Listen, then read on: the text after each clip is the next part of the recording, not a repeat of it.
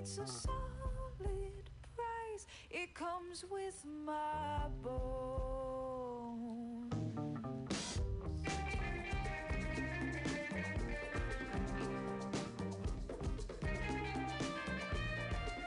Now all the politicians, they just squawk their mouths. They said we'll build a wall to keep them out. And all the poets were dying of a silence disease.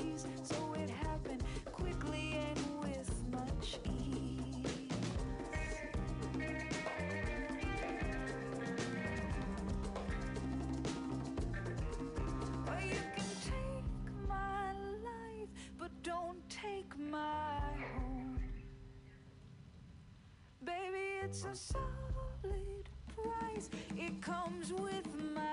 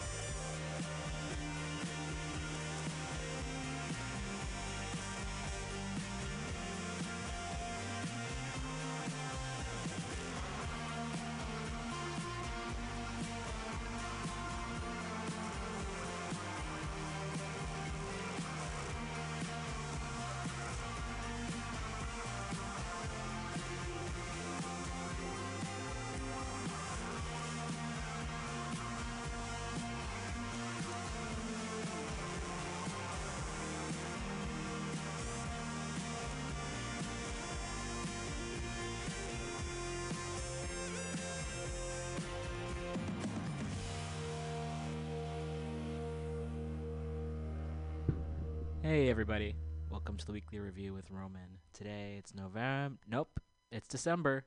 December 4th, 2020. Thanks so much for tuning in. we are broadcasting live from Mutiny Radio. We're in San Francisco and we're on the ancestral homeland of the Ramaytush Ohlone peoples and we have a land acknowledgement page up on our website. If you go to weeklyrev.org, there's a list of websites that folks can visit, places to donate, and a lot more information. And we'll be adding more links as we go. So please do check that out. Start off the show with some music as we usually do, and I've collected some some songs I've been meaning to play for a while now. So on days like today, when I didn't have a lot of energy to get everything organized, just go right to this playlist and was happy to share these tunes. First was Lovers in a Dangerous Time by Bruce Cockburn, then Hurray for the Riff Raff with Rican Beach, and then the last song was a band called War on Drugs with a song called Pain. Feeling pretty worn out today, for sure. Um, I try not to talk too much about my personal life here, but uh, it's important, I guess, to share. And uh, my partner's mother passed away of COVID uh, last Sunday. So that's been on my mind a lot and been grieving and feeling lots of sadness and anger at all of these preventable deaths and the people in positions of power who have let it happen. And on top of that, they have been able to receive top care and medication while others do not. And just it's difficult not to just feel enraged. I was already enraged, you know, previously, of course, and just seeing how this the ripple effects and how every day at least 2,000 people in the United States alone are dying of COVID, and how many people that's affecting, and and just it's so it's disgusting. I don't even have the the words for it, and it feels like nothing I can say really is feels like well suited enough for the gravity of the situation, and also I'd rather say something than nothing at all. And I'm just thinking about how many preventable deaths there are and have been in this country, and it seems like it's a recurring theme here in the United States. I used to think the United States should change its name instead of being the U- United States of America should be like the United States of victim blaming because I feel like that's really in the the ethos here and, um, and then I think maybe maybe it should be called uh, the United States of preventable deaths because I think of all the folks who die every year because they don't have health care, because they don't have housing, because their wages are so low they can't afford to keep their themselves and their families alive. I think the folks who are killed in prison. I think of folks who are killed by police.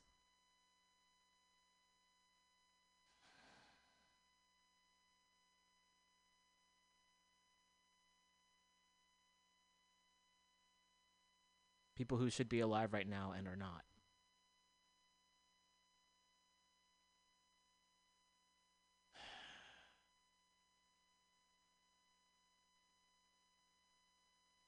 People who are sent off to wars to kill and be killed. Folks who take their own lives.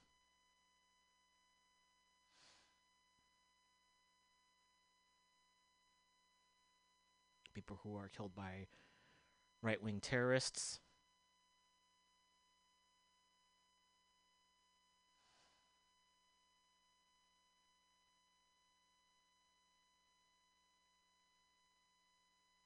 People who don't have clean drinking water. Or live in a place that's uh, environmentally polluted. So they don't have clean air, for instance. Or there's a high risk of cancer. Those corporations just want to keep on making money, and we're seeing it now more than ever. as long as the quote unquote economy keeps going, it doesn't matter how many people die. And that's always been the case, but it's even more apparent now, and it's just so fucking awful.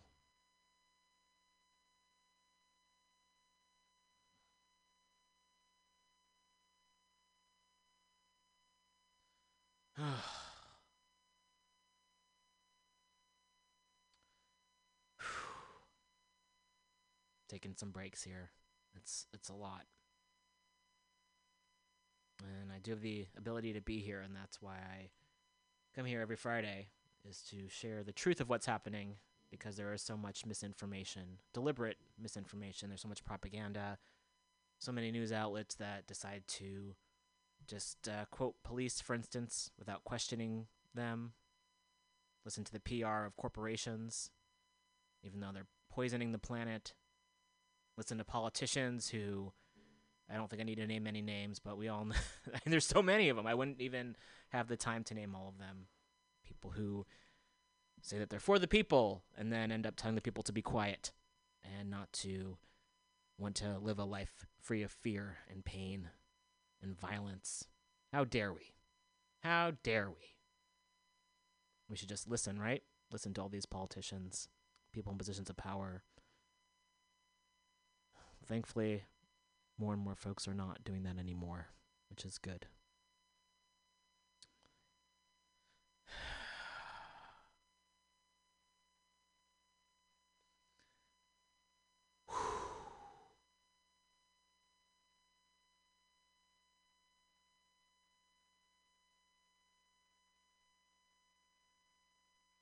Taking uh, some deep breaths here. That's one way to move forward. We do have some news articles and didn't prepare as much as usual, um, but definitely do have some information to share with you all today. So we'll be getting to that. And thought I'd start off with something um, of the up- uplifting note, which might seem counterintuitive. However, I think it's super crucial just to recognize what's happening around the world, and also a reminder that there are movements that are constantly happening and actions that are happening that a lot of us don't know about. Uh, we have to seek them out and or hear about them from other people because mainstream media, new, you know, news outlets they don't they don't want to remind us that when we come together we can we can push back and win rights. Like in France, for instance, the, they were trying to pass this stupid fucking bill. I'll summarize best I can. That was like going to make it illegal to record police looking bad, which I guess is, I mean, how can you not do that? Just like hold up a camera and be like, "Oh wow, you're getting paid to oppress people." They don't even have to do anything. Just be like, "This is this exists." And I mean, here in the states, with the the funding they get while schools are closing and public transit's closing and people can't get hou- housing and healthcare, it's just ridiculous. Anyway, people in France went, they rioted as they often do, and the government in France was like, okay, let's let's take a step back. Maybe we, we won't do this. We won't do this. So that was that was positive. Again, it shouldn't have happened in the first place, but you know, it's like this thing where where like, if ever it's people are doing everything they can simply just to stay alive, and often they it's a victim blaming thing, pointing the finger. Oh, how dare you? How dare you riot because you're trying to stand up against an authoritarian regime? How dare you? Anyway, some positive news. Uh, this is from People's Dispatch, and I think it's also uh, one has to find outlets that are going to provide, I'd say, unbiased to the best of one's ability, or at least not a pro authoritarian standpoint. I think that can be difficult. So I did find this. This is from a site called People's Dispatch. There's a fist in the air. Um, so, and the uh, photo has farmers from India with uh, the red flags with the hammers and the sickles. So I'm going to assume that this is a a story that uh, has some compassion for workers. 250 million people participate in countrywide strike in India. This is written by, it just says People's Dispatch here. It came out on November 27th, 2020. Despite police repression and the COVID 19 pandemic, workers and farmers and their allies across India participated in the Pan India strike action against the recent neoliberal reforms pushed through by the Narendra Modi government. On Thursday, November 26th, India witnessed the biggest organized strike in human history. How is this not like bigger news? I mean, I know why, but like let's get it out there. Good news. Over 250 million workers and farmers along with their allies among students, feminists, and civil society groups, participated in the nationwide strike. The strike coincides with India's Constitution Day, which commemorates the adoption of the Constitution in 1949 and comes in the background of an unprecedented attack on workers' rights and farmers' protections by the right wing government of Prime Minister Narendra Modi. The protest by farmers in states around Delhi continued late into the night on Thursday and early Friday. Thousands of farmers have broken blockade after blockade and are marching to the city. The police have used water cannons on them repeatedly, but have failed to break their spirit. They are expected to reach the borders of Delhi on Friday, which would have been uh, last Friday. The strike was organized by a coalition of workers and farmers movements with 10 national trade confederations and the Umbrella Group. All India Kisan Sangharsh Farmer Struggle Coordination Committee AIKSCC that consists over uh, of over 200 farmers groups across India, women's rights groups, student unions, and various civil society organizations also participated in the strike. The strike also received support from left parties and several opposition groups. Some of the key demands contained in the 12 point charter put forward by the organizers include withdrawal of a series of laws recently passed by the Modi government repealing key labor and farm price protections, a rollback in the recent di- disinvestment policies in major government owned enterprises, implementation of existing welfare schemes for rural workers, and expanding welfare policies to aid the masses affected by the economic fallout of the COVID 19 pandemic. And they have another photo here that's got barricades in the middle. There's water cannons. Uh, the water from the water cannons is like going over, and there's just a lot of people on the ground. It's an overhead shot. Thousands of farmers, along with members of trade union groups and other movements from across India, also led a rally to the national capital of Delhi. The rally was met with fierce repression from the Delhi police, who made use of a blockade, baton charges, and water cannons to stop the march. Eventually, the blockade was breached. In similar confrontation with the authorities, workers and farmers groups brought major metropolitan cities like Calcutta and Mumbai to a standstill with sit ins organized on key transport routes. The industrial and mining belt across east and central India also witnessed a virtual shutdown. Organizers have stated that the strike is a buildup to more upcoming struggles in the country. The workers and peasants will not rest till the disastrous and disruptive policies of the BJP government are reversed. The strike today is only a beginning. Much more intense struggles will follow, said Tapan Sen, General Secretary of Center of Indian Trade Unions, CITU, one of the trade union confederations participating in the strike. The strike comes at a time when the economic fallout of the COVID 19 pandemic has pushed India into a veritable recession, exacerbating existing inequalities and deprivation. India's gross domestic product, GDP, has declined by a record 23.9%, while unemployment has soared to an unprecedented 27%. Amidst such an all around crisis, the right wing government, led by the Bharatiya Janata Party, has implemented new amendments to labor codes and introduced farm bills that have reversed major historical progresses made in workers' rights and farm protections. And the they then they should feature a photo. There's a person speaking, and the caption: "Lots of folks uh, sitting and listening." Uh, despite police attempts to suppress the strike in several massive rallies, in several uh, several cities, uh, massive rallies were held across the country. Members of the Health Employees Union, along with workers of Jawar, Jawaharlal uh, Nehru Port, a major port of India's commercial capital, Mumbai, celebra- uh, participate in a strike. And the next photo is a group of people marching, and the uh, caption is Trade unionists blockaded a national highway, the National Highway 31, a major roadway that connects the city of Kolkata in the state of West Bengal. And next, there's another photo folks with flags, many folks standing, wearing masks. Blockade of key railway lines was also witnessed in major cities across India. Pictured here is a blockade in Kolkata. Then there's another photo of folks with signs. Uh, refineries in Assam, the northeastern state rich in oil and natural gas reserve, were shut down by the strike. And next, another photo of many people. Police in the state of Haryana detained participants of the protest rally on their way to the national capital, Delhi. Delhi's two neighboring states of Haryana and Uttar Pradesh coordinated attempts with the Delhi police to prevent protesters from entering the capital. And then next, there's a blockade. Looks like some police. Uh, Delhi police blockade at the Haryana Delhi border is the caption. And then there's a couple more photos here of folks protesting, people wearing masks, uh, lots of people. And then another caption from one of the photos. In the meanwhile, the protesting farmers held counter blockades in Uttar Pradesh on routes leading to Delhi. Another photo with more protesters. Workers protest in Noida, uh, satellite city of Delhi, or Noida. And then, wow, another f- photo of a march. Lots of people. Massive protests were also held in southern states. Pictured here is a protest rally held in the state of Telangana. And another photo. Textile workers in the city of Coimbatore in Tamil Nadu. Lots of folks.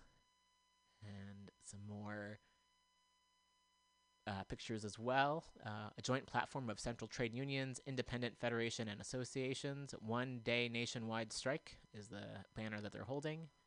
And another photo of workers here, and the caption is Protests were also held across Jammu and Kashmir, which has been under a virtual government imposed lockdown for over a year, and repressive government policies have made mobilizing extremely difficult. So, sending lots of love and solidarity out to all these folks protesting. And again, if you'd like to check out the article, if you go to peoplesdispatch.org, and I'll be um, coming back to this website. It looks like a really good resource. And we'll also be sharing the link to this article on our webpage, which you can find at weeklyrev.org. All right. Um, I've, I've lifted myself out of a temporary funk here, and um, that's just, it's so inspiring to, to see this. So I'm going to play some more music. Hopefully, it won't be too depressing. Uh, hmm, this looks like kind of a depressing list. We'll see. And uh, and then we'll be back uh, with some more news in a little bit. Please do stay tuned.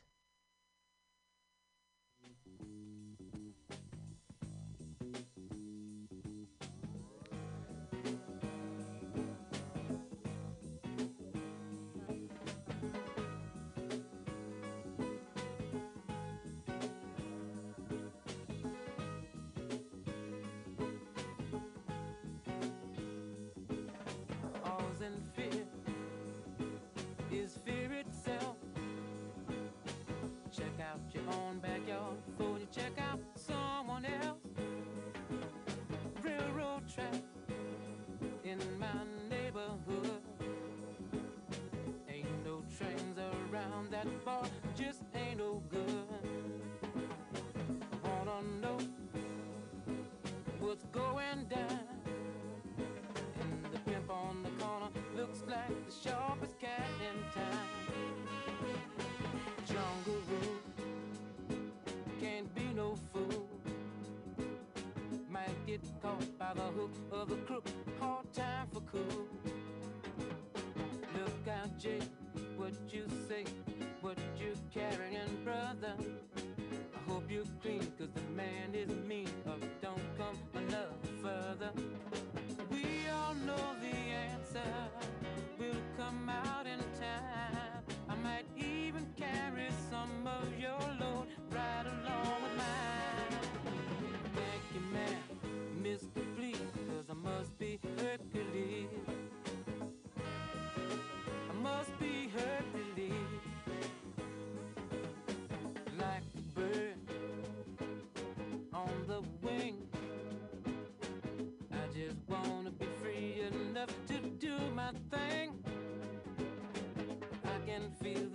The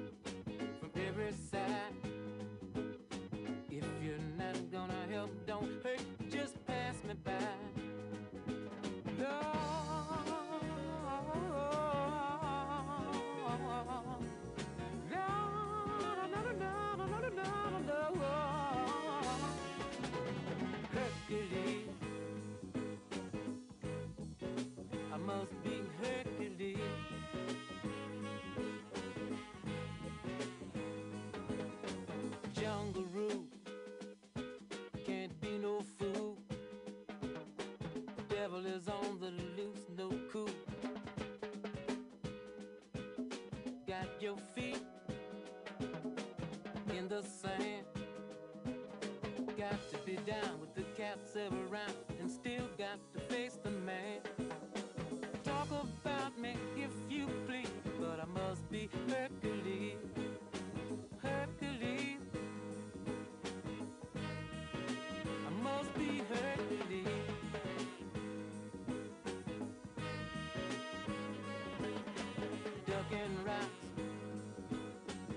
catching stone.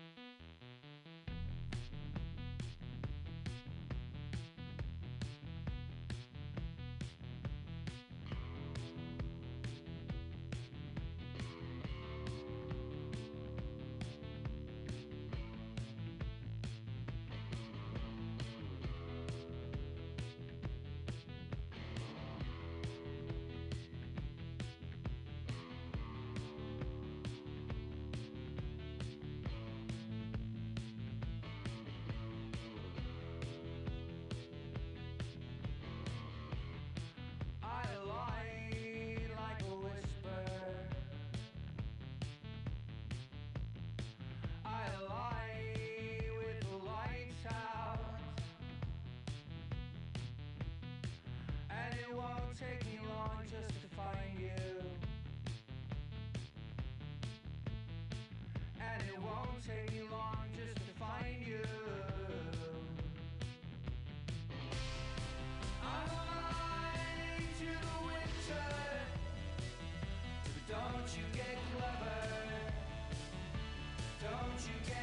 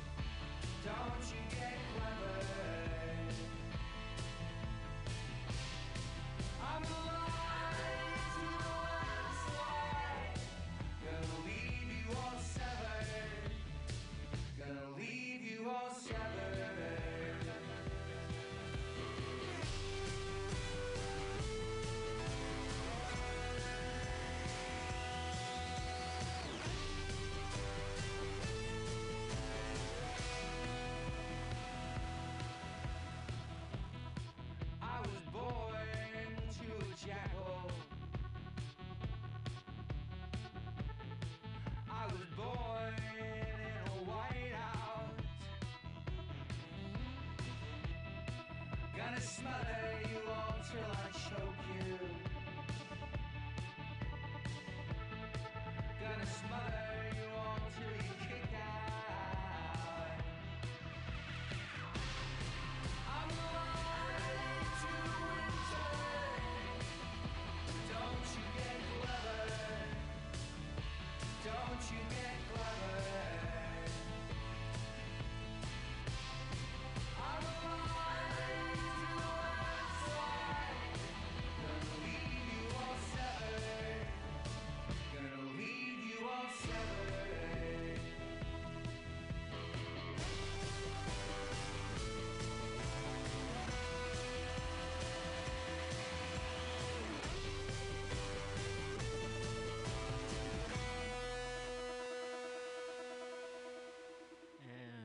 welcome back to Weekly Review. That was the Decemberist with Severed. Before that, Lydia Liza with Won't Even Be. And before that, Aaron Neville with Hercules.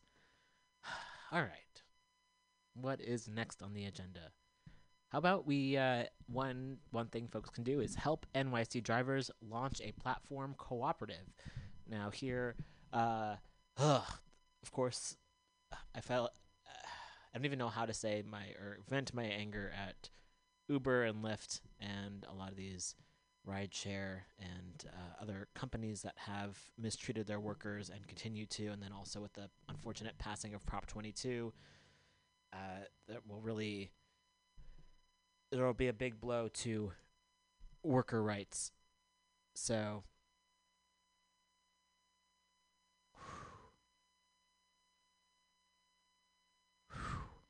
Taking a deep breath there. I'm not going to get into it at this moment. However, uh, it's important to support folks who are creating alternatives. One alternative that's already out is uh, Homobiles, so please do find Homobiles if you are in the Bay Area. Um, and this is from uh, New York City. We are a New York City for hire drivers. We are starting our own driver owned rideshare platform. Driver owned. Your donation pays for unemployed and underemployed drivers to recruit and train fellow drivers for the cooperative and we'll post a link on our webpage. They are, uh, so far, they've gotten up to a, a little over $11,000, which is great. It's located in the Bronx. I'll read a little bit about the project here. In New York City, Uber and Lyft run the exploited labor of a 91% immigrant workforce of eight, 85,000 drivers. Through misclassification of drivers as independent contractors, the corporate rideshare platforms seek to turn back the clock on a century of labor and social movement gains and push drivers into poverty by externalizing all vehicle costs onto drivers and taking extortionate commissions on each ride. Even before the crisis, over 70% of drivers had less than $1,000 in savings, a reflection of New York City's deep racial wealth gap and the predatory structure of the rideshare platform economy. Drivers and their allies have organized for change with strikes, protests, boycotts, lawsuits, and legislation. But Uber and Lyft always find loopholes to keep exploiting drivers. Most recently, the largest gig platforms spent over $200 million to pass Prop 22 in California, which legalized a sub minimum wage. Now the pandemic has pushed tens of thousands of drivers out of work. The industry is still down by nearly 40%. We're asking for your help to build back better with a new strategy, launching a driver owned alternative to Uber and Lyft. The Drivers Cooperative is poised to launch the first platform cooperative rideshare app in New York City within a month, pending funding for a membership drive. The Drivers Cooperative will 1. immediately boost driver income by returning profits to drivers and establish basic employment rights for workers in the sector. 2. Provide a second chance to drivers who were deactivated by Uber and Lyft without due process based on specious and often racially based, uh, racially biased customer complaints. Three, save drivers money through a credit union partnership that allows drivers to escape predatory vehicle financing. And four, long term fight for a just green transition to electric vehicles through a Green New Deal for the for hire vehicle industry. And they have a link where uh, interested drivers can register. The steps, accomplishments to date. One, or just bullet point. Uh, elected a board of drivers to guide the project representing the diversity of the for hire vehicle industry. They have assembled a skilled team of labor organizers, IDG, um, Machinists Union, IWW, ride hailing operators from Uber and Juno, full stack engineers, branding experts and designers, fleet managers and drivers. They've also confirmed pilot with Cooperative Home Care Associates, the largest worker co op in the US, to provide transportation for home care workers to clients' homes. That's pretty awesome. I used to be a home care worker, so definitely appreciate that. Uh, one, they've won grant funding from Emergent Fund and the Workers Lab. They have completed paid trips paid for by AOC to get early voters to the polls. They have purchased ride hailing app code and completed customizations for NYC launch. They've engaged more than 1,004 hire vehicle drivers with more than 100 vehicles. And their goals for quarter one is to be on board with 3,000 plus drivers, raise full seed sound. Excuse me, I'm reading things way too quickly right now raise full seed round, uh, launch consumer ride hailing service. Why we're doing it. Funds raised in this campaign will go directly to for hire vehicle drivers to recruit and train new members of the cooperative. We already have a completed app, but we need these funds to pay unemployed and underemployed drivers to recruit and train fellow drivers to build the strength and power of the cooperative. The cooperative will be launching on uh, our own ride hailing platform shown below. It will be in the app and Play Store available to use in early 2021. With the Drivers Cooperative, riders pay less and drivers make more because the co op only takes the amount required to cover its costs compared to corporate ride hailing platform to take that take 25 to 40% commissions on each trip so they can return profits to their Wall Street and Silicon Valley investors, speculators. The Drivers Cooperative, TDC, is not just another ride hailing platform. It is also about using our collective bargaining power to get great deals and lower operating costs for our struggling members. The biggest benefit will be that drivers will fully own this cooperative company. Member owners will elect the board of directors and share in the profits, giving power and voice directly to the people who move New York. And they have a quote here from um, Juan Shannon, uh, says a lot of people that are around us believe in what's going on, but they don't have a large amount of money to to just put in. Crowdfunding with IOB, which is IOBY, uh, was a way to share in that moment. So again, this was a quote from uh, Juan Shannon uh, from Solidarity and Highland Park, uh, Michigan. And so this link is on ioby.org. We'll provide the link as well. Help NYC drivers launch a platform cooperative. Very cool. And uh, and also, um, even if you're not in New York, I like the idea of this is that when when folks like this get together and create their own service, then it's up it's puts out the possibility that others can do the same. It's inspiring. It's contagious in a good way. That's what I meant to say. All right, moving along. Oh goodness, I'm going to uh, maybe take a breath before I leave, read the other one. Uh, um, here's some other positive news. Uh, Haymarket Books, which is a great organization, they publish books and they have a lot of teach-ins. They are having a day-long teach-in, an online teach-in next um, Saturday, December 12th. Yes, from 1 p.m. to 7 p.m. Called People Get Ready online teach-in. Haymarket Books. We'll also provide a link here on our website. Join the Center for Political Education and Haymarket Books for a conversation on beating the right, strengthening the left, and building power. And they have an online teaching. I'm going to tweet this right now, so put out the word. Uh, I'm going to add some information here. And also, Center for Political Education is a great organization that folks can support. And also, they have a mailing list and they have a lot of great events. So please do uh, support them. And I am lost in all of the tabs that I have open. Where did I go? Where did it go? Uh huh. Uh huh. Hmm. Well, this is something. All right, let's get back to what we were reading about. Here we go. Okay, so this is happening Saturday, December 12th from 1 p.m. to 7 p.m. Eastern Time, uh, 6 p.m. to 12 a.m. Mountain Time. Uh, or Greenwich, excuse me, Greenwich Mean Time. Hello. Greenwich Mean Time, 6 p.m. to 12 a.m. In the face of violent authoritarianism, deepening economic crisis, and a deadly pandemic, left and progressive movements have doubled down in defense of our people. Over the past two years, the global left has built powerful coalitions engaged in electoral experiments and steadily reshaped the political terrain. What kind of power has been built through these efforts, however, and how do we pivot from defense to offense in the years ahead?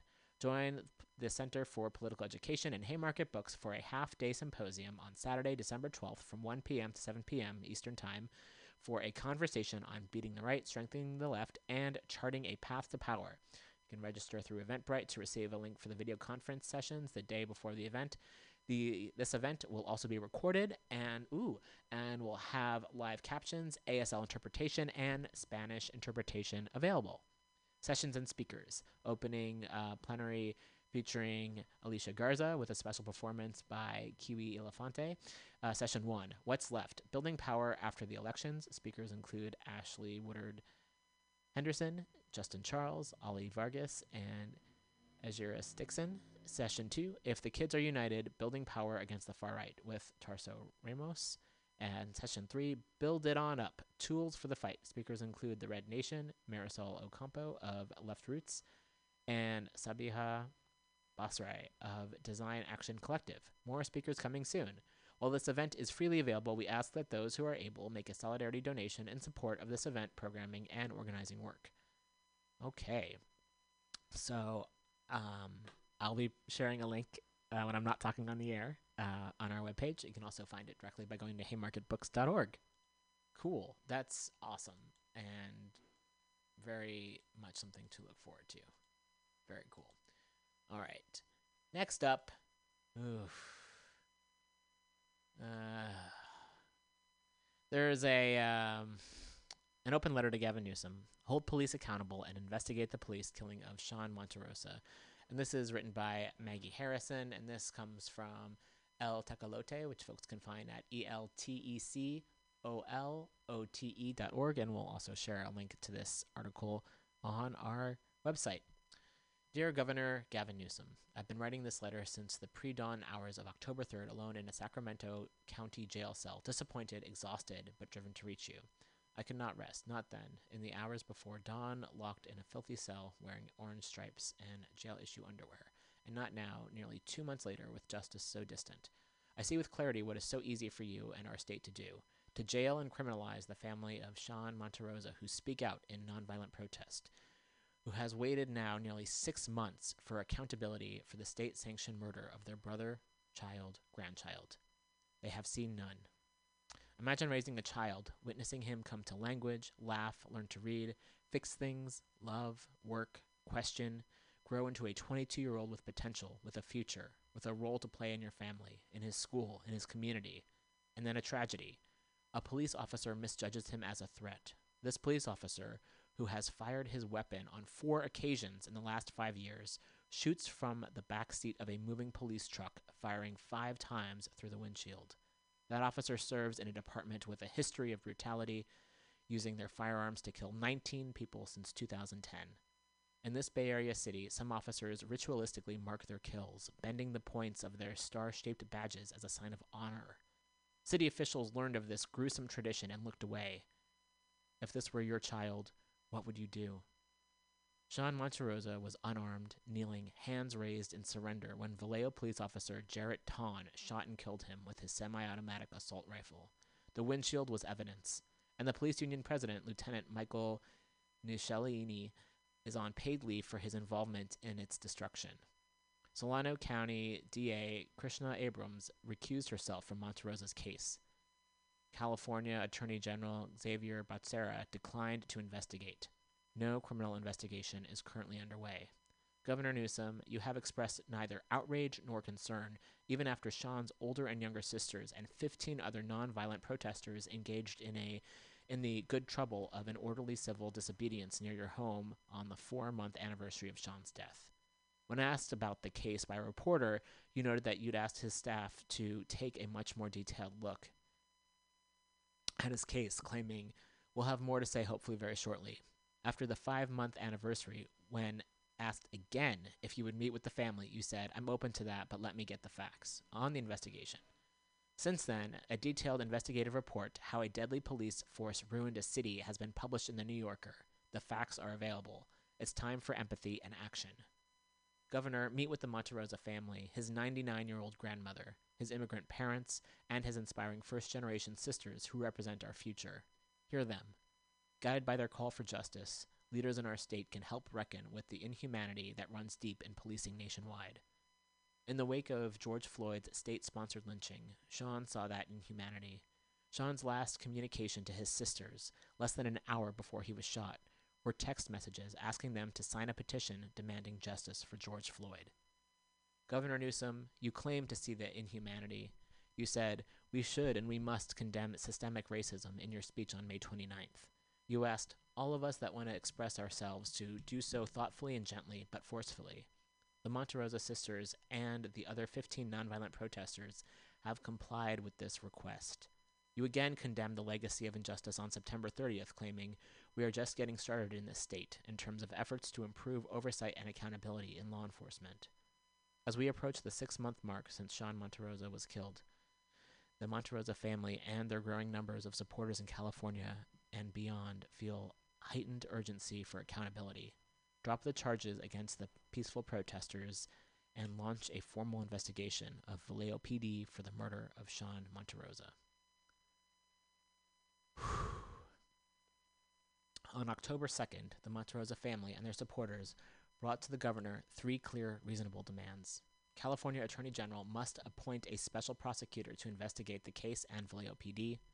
Officer Jarrett Tonn must be charged and prosecuted for the murder of Sean Monterosa. Officers involved in the shooting and destruction of evidence must be prosecuted criminally. Governor, you have resolved that California lead the nation. Now you face an opportunity to live up to this ambition. May the words you speak hold meaning. So, again, this was um, written and published in El Tecolote. Folks can find it at eltecolote.org. And about the writer Maggie Harrison is a San Francisco parent and community college instructor, alongside Ashley and Michelle Monterosa and 14 other nonviolent protesters demanding accountability for the Vallejo police officer who leth- lethally shot Sean Monterosa, as well as for those who obstructed the investigation. She was arrested on October 2nd, 2020. So we will uh, also share this article from El Tecolote on our page, weeklyrev.org. All right, we're going to take a bit of a break here, and then we'll be back with some more news items. It's to take a few moments to breathe.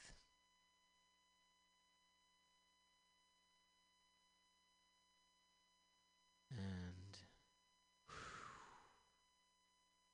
yeah, it's a lot. It's definitely a lot.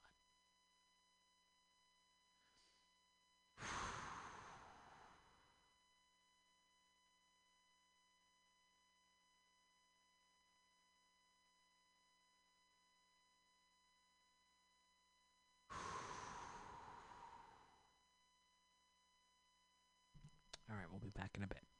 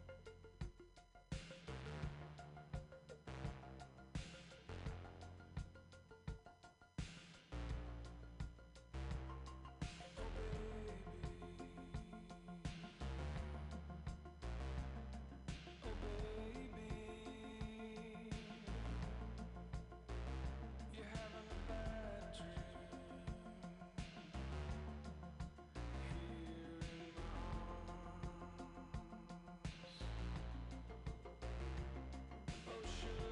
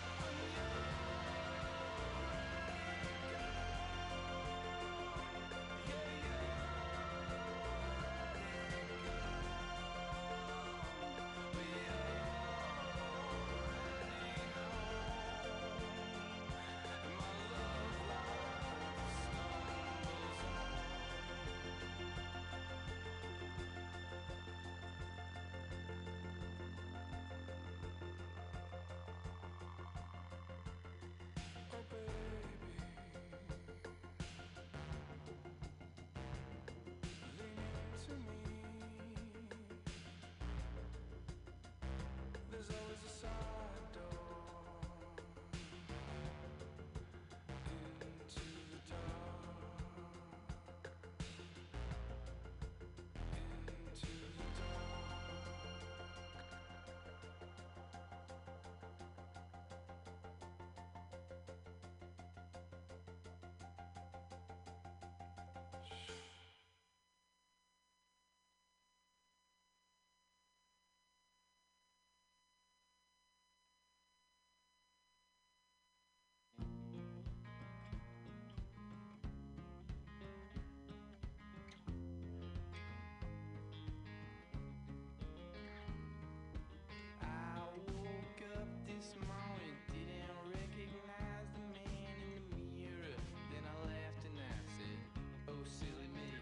that's just me.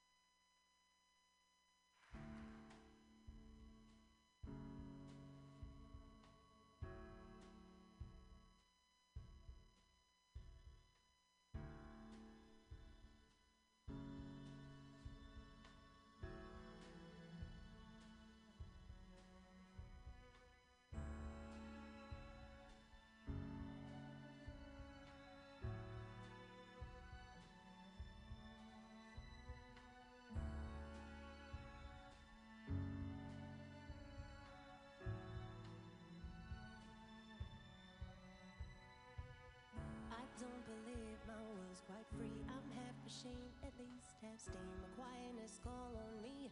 How many angels on the head of your pin? Anybody in stilettos can answer that old thing. It's one for the right foot, one for the left. Half an angel per pin at best. Add wings, add heart, add harp, all set. We lean to turn in the velodrome. All lines are curved in the velodrome. We pitch and roll, wheels, flesh and bone, total control, and it's it's ours alone. We lean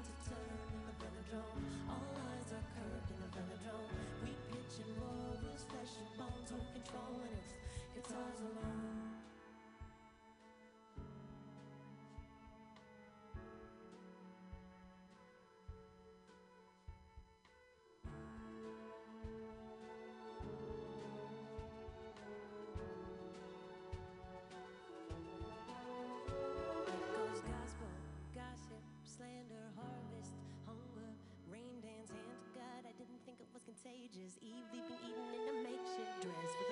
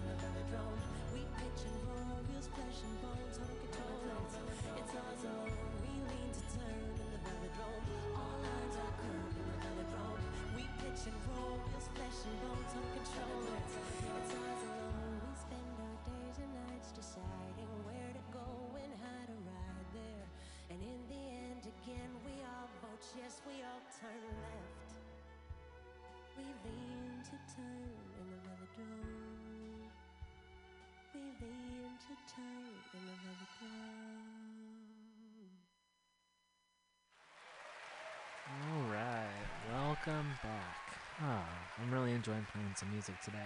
Listening to some music, not quite playing it. You know what I mean. That was Dessa with the Minnesota Orchestra with uh, Velodrome live. Before that, we heard uh, Kurt Vile with Pretty Pimpin', and before that, LCD Soundsystem with Oh Baby. Got a few more articles, uh, piece of information to share with you all. Another deep breath so much so much going on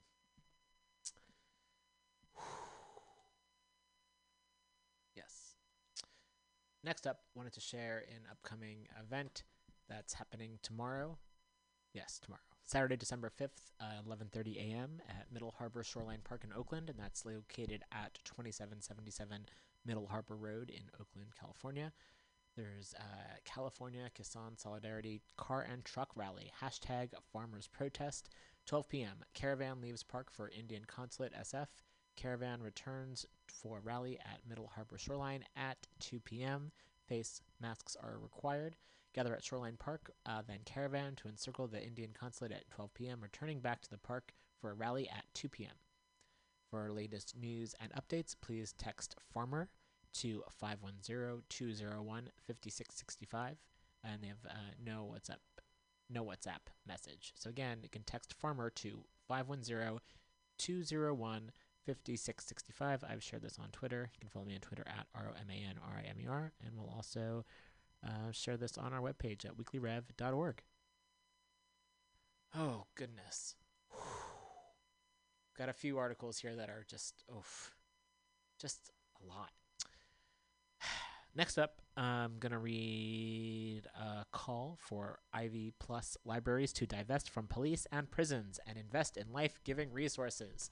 And this is from a site, um, AB LA Ivy. I'm probably mispronouncing uh, this, uh, but it's A B L A. The next word is Ivy Plus, and you can find this at uh, a abla. Oh, I get it. Abla Ivy medium.com and again we'll also share this all in one place weeklyrev.org will be up uh, later today so this was written by the folks at abla ivy dot plus or uh, just plus from october 27th it says it's a 29 minute read so and right now it's 115. Um, so yeah, I'll see how far we can go. There's also just lots more information to share. I might provide some headlines of other articles for folks to check out.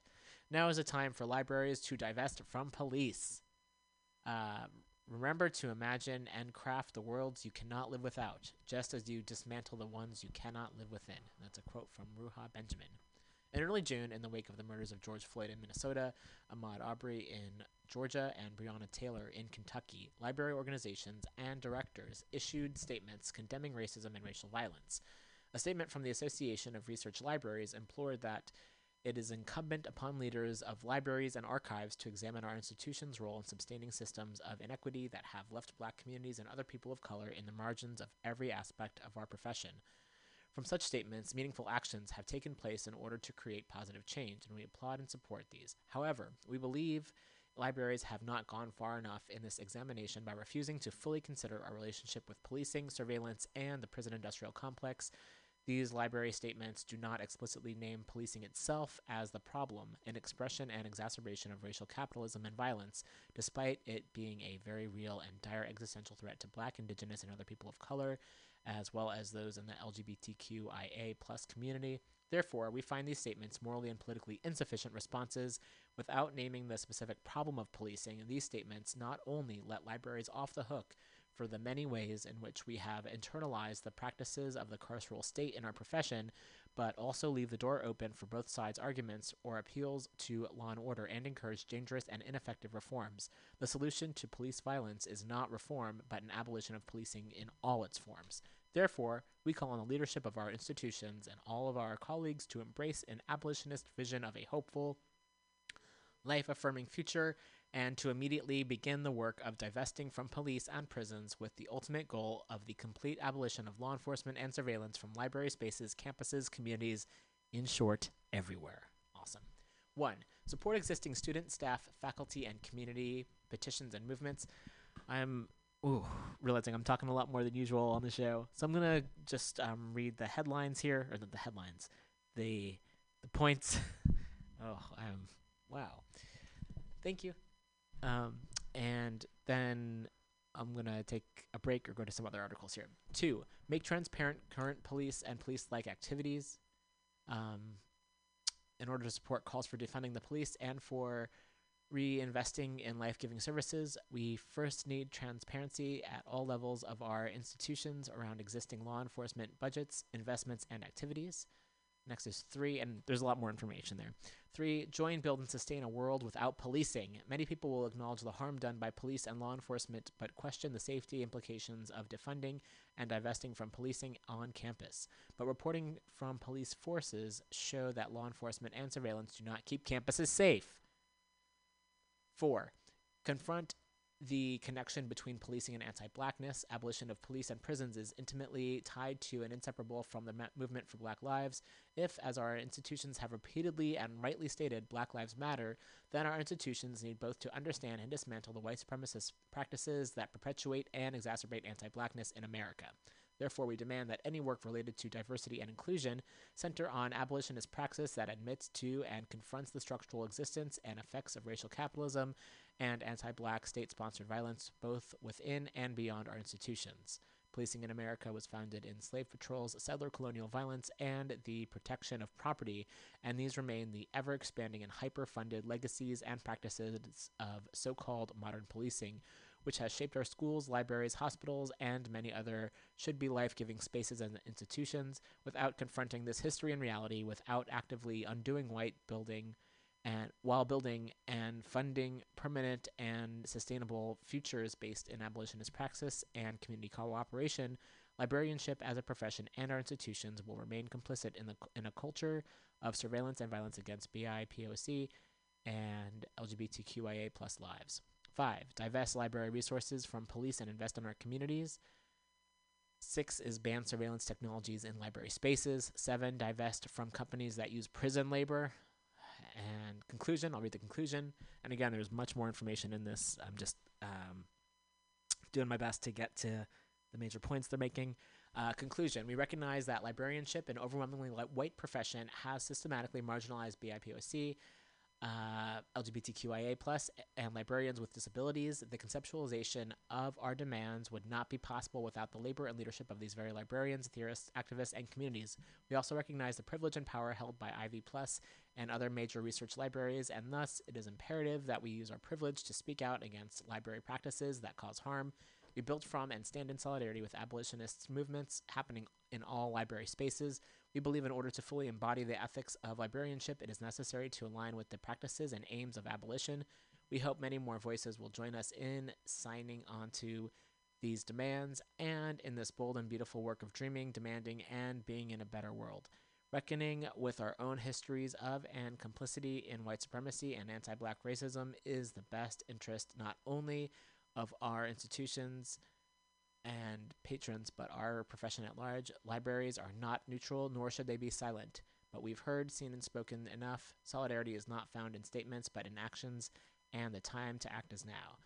And signed uh, Rachel Appel from Penn, Allison Clemens, Jim Del Rosso, Rihanna Esmail, Becca Greenstein, Toby Hines, Josh Hahn, Michelle Janowicki, Amon Kaur, and Kay Knopfel, Allison Saylor, Martha Tenney, Alex Whelan, and there's also a link for other folks to sign the petition as well. And you can also sign anonymously if you'd like. And then in solidarity with there's um, organizations from Columbia, Cornell, Harvard, Johns Hopkins, MIT, Northwestern, University of Chicago, Penn, Yale.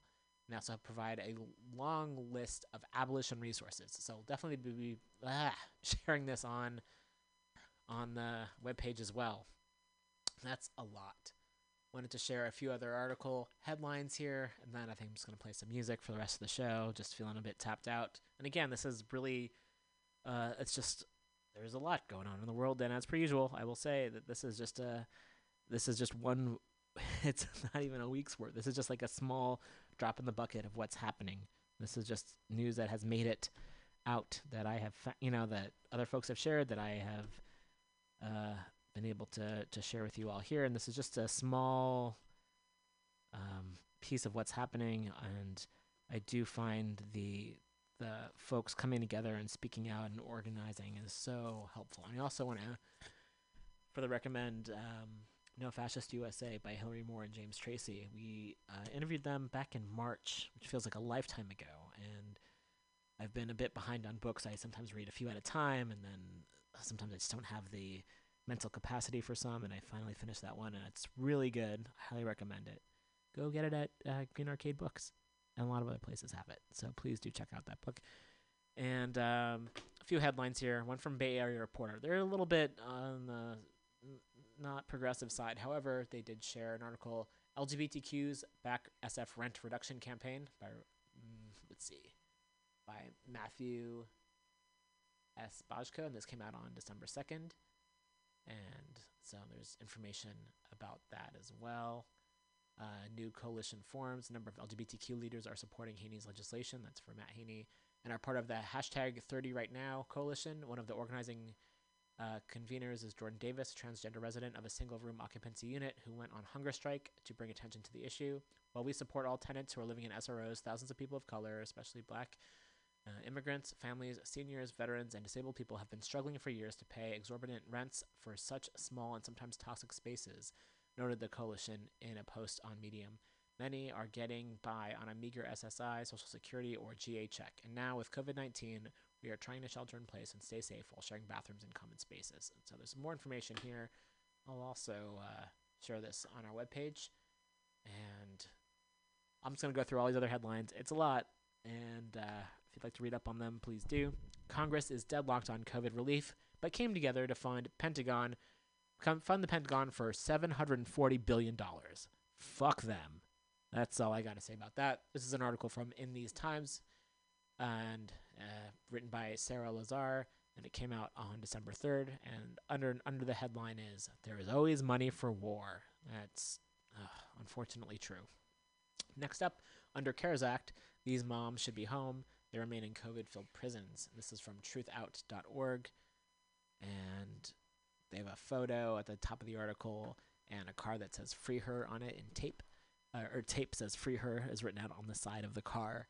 And the caption is Prison staff block the entrances as a drive by rally organized by Families for Justice as healing uh, moves around MCI Framingham, a women's prison hit hard by the coronavirus in Framingham, Massachusetts on May 3rd, 2020. This article is written by Victoria Law. Came out December 3rd.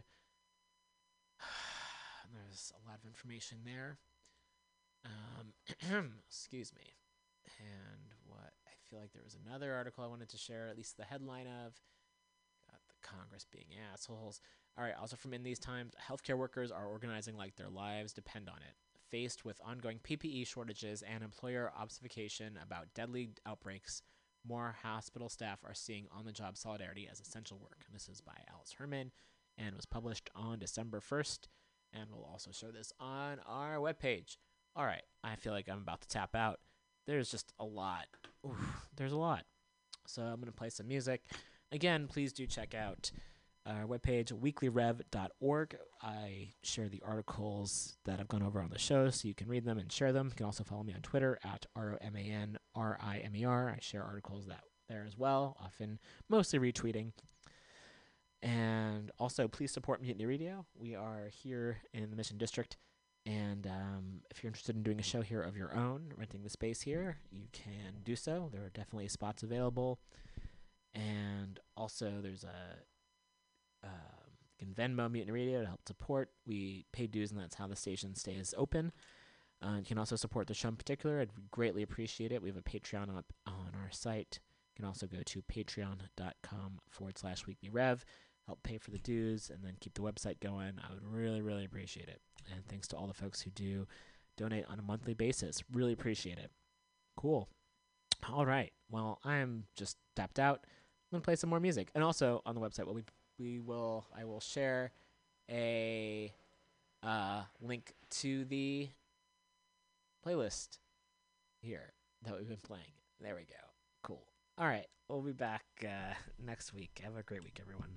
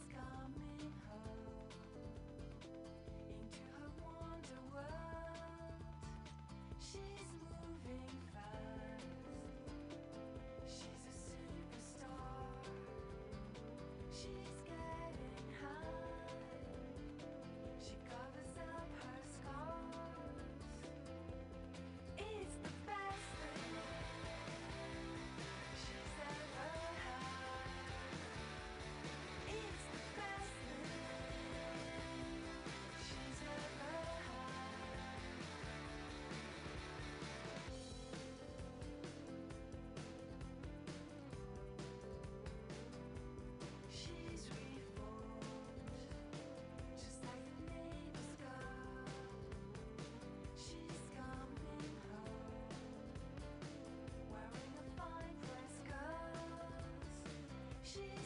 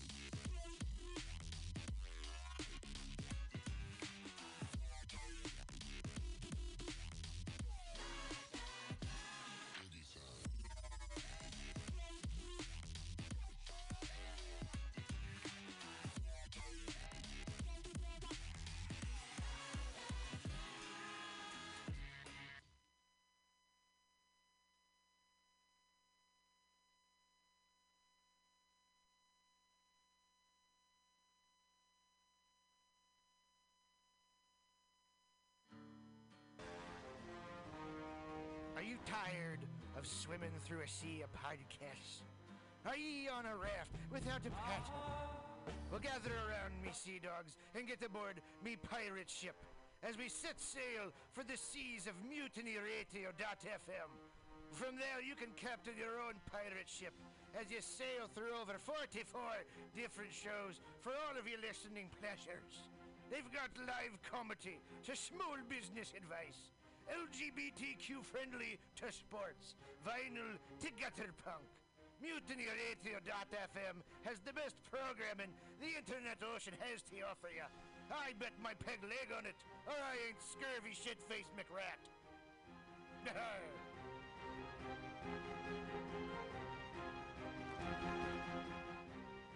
As the world gets wackier and less predictable in every way, it is more important than ever for us to all remember our roots. We wouldn't be here today if our ancestors hadn't had the capacity and the skills to take care of themselves and their communities using the resources in the natural world around them and their own two hands. My name is Woniya Thibeault of Buckskin Revolution and Alone Season 6, and I started Buckskin Revolution not just to empower people with a wider range of skills to meet their basic needs, but also to inspire them with a sense of fulfillment and connection that comes with living a little closer to the earth and using our bodies, our minds, and our very DNA for what they evolved to do to help us thrive without the need for modern technology and industry. If that sounds appealing to you, I hope you'll join me for the Fall 2020 Buckskin Revolution online skills gathering, an eight week learning experience designed to work within any schedule. It involves pre recorded classes, live interactive sessions, and online community learning support from both myself and your fellow students. The need for these skills has never been more pressing, and Buckskin Revolution is working hard to bring them to you. I hope you can join us. Get connected with yourself and the world around you at buckskinrevolution.com. Billy Bob, you ever want to be funny? Well, my dogs think I'm funny, Daryl. Well, I mean, you ever want to be like in front of an audience, like other than like squirrels, dogs, and dead persons? Oh shit. From time to time, I've given it a thought or two. You know, if you go to Joke Workshop, there's more than two peoples paying attention to your jokes, and they ain't even gonna be jerks about it. Daryl, are you serious? I can get people to listen to my jokes? And they'll even say nice things to you before they tell you how to get improvements. No way. What is this dag nabbit thing called? It's Joke Workshop. Joke Workshop? Yep, every Monday, 6 to 8 p.m. on the Mutant Radius. So you're saying I could tell my jokes every Monday from 6 to 8? That's what I'm saying. It's the Joke Workshop Mondays, 6 to 8 p.m.s at the Mutant Radius. Yahoo!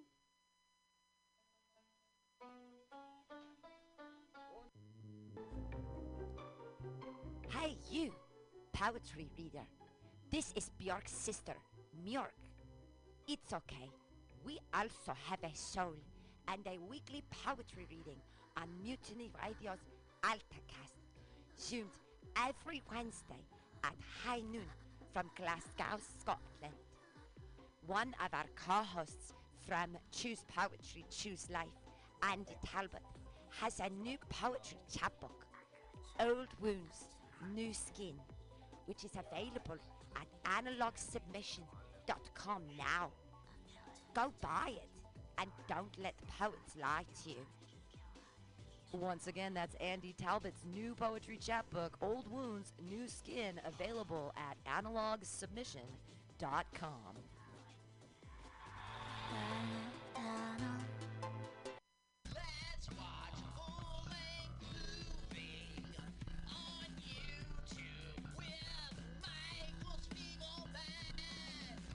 I'm Michael Spiegelman. And I am Carl Not Spiegelman. Join us every Sunday, 2 to 4 p.m. Pacific Standard Time on MutinyRadio.fm for Let's watch a full-length movie on. YouTube. We watch the best movies that uh, aren't they good? Well, they're chosen by Uh, here's you. his theme song again. Bye. Okay, bye.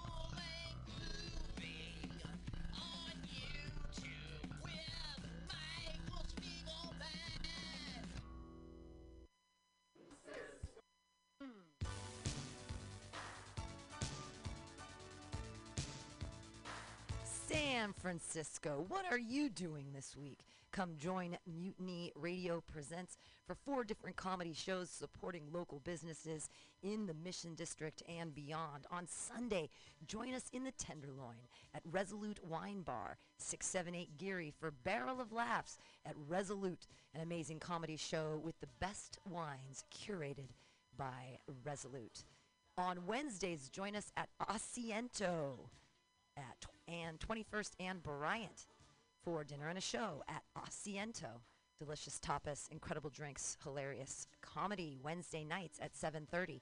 On Fridays at 7 o'clock, join us outside mutinyradio.fm here at 21st and Florida, 7 o'clock for outdoor comedy, socially distanced in the street. And Saturdays, join us at Atlas Cafe SF at 20th and Alabama for Titans of Comedy every Saturday at 2 o'clock. Hey, keep supporting local businesses and comedy here in San Francisco with your friends at Mutiny Radio.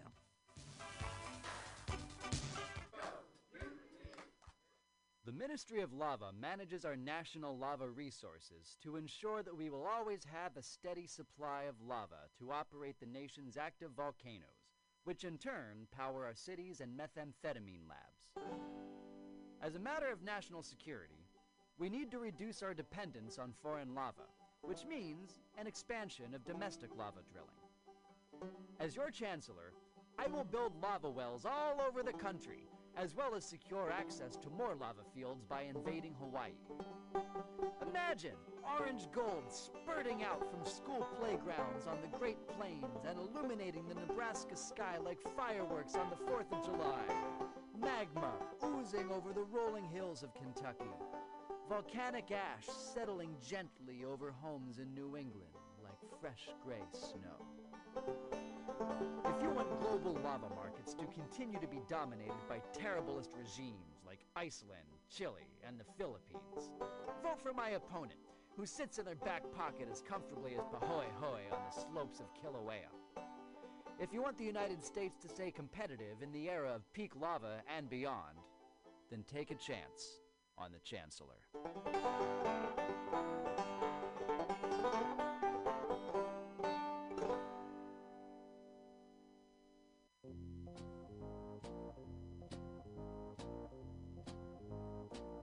Are you looking for local handcrafted leather goods?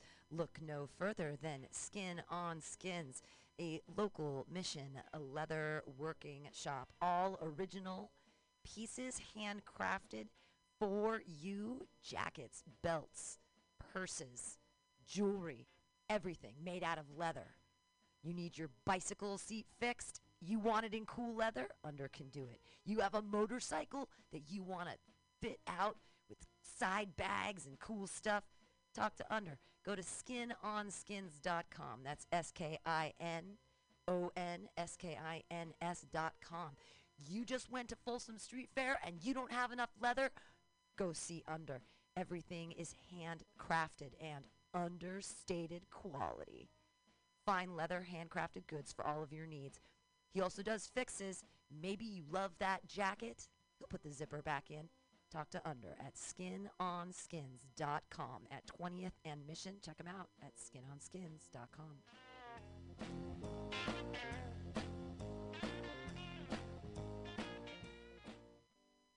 LSD, FAP, acid and fapping, fapping and acid, acid, fapping, fapping and acid, fap, fap, fap, fap, fap, fap, fap, fap, acid. Thank you. That song is called Acid and Fapping.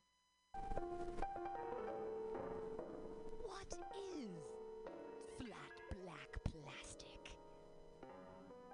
What could it be? It's exactly what you think it is. Flat, black, plastic. Vinyl, records, round, played, mixed. All for you every Saturday from noon to 2 by Scotto